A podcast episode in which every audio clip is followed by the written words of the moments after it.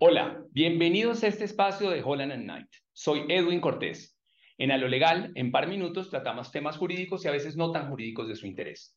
Hoy nos acompaña Gustavo Pardo, socio de la firma especialista en Derecho Tributario, con quien vamos a hablar de algo muy interesante, y es la posible inconstitucionalidad de algunas de las normas de la última reforma tributaria. Gustavo, bienvenido. Muchas gracias por la invitación, Edwin. Gustavo, recuérdanos por favor cuál es esa última reforma tributaria y cuéntanos en general sobre el número de demandas y, quejas al respecto.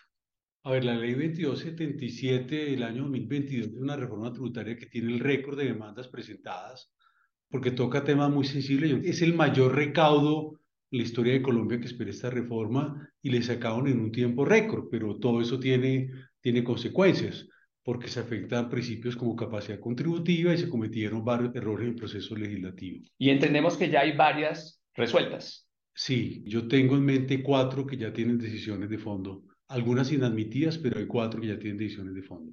Temas importantes, sin necesariamente entrar en el detalle, ¿qué resolvieron en el tema? Supremamente importante, la Corte declaró inconstitucional la prohibición de deducir las regalías en las industrias extractivas, lo cual me parece una decisión supremamente acertada venían dos demandas más, que aún más sólida que la primera, pero corregido el tema me parece maravilloso porque pues lo, básicamente lo que decía la reforma es que en esta industria el principal costo por llegar a la materia prima no es deducible, lo cual pues va en contravía de cualquier principio económico. Perfecto, muy importante. Eh, y ahora, una última pregunta. Tú mismo, Gustavo, ¿tienes alguna demanda de inconstitucionalidad de estas 70 que se han presentado? Sí, yo tengo una demanda contra el impuesto mínimo, la tasa de tributación depurada del 15%.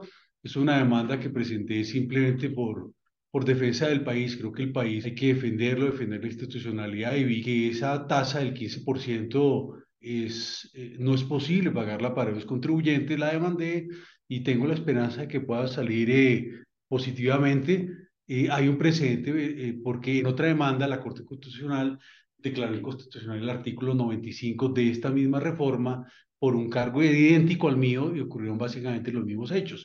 Tengo la esperanza de que salga bien. Me ha sorprendido un poco que el Congreso ha sido reticente a enviar las pruebas que se pidieron. Yo las aporté, pero el Congreso verifica que las pruebas y las actas son las que yo envié, pero esperamos tener alguna buena noticia. Eso quiere decir que tenemos que volver a conversar, porque tenemos que saber cómo resulta esa demanda. Muchas gracias a quienes nos escuchan y los esperamos en un próximo episodio.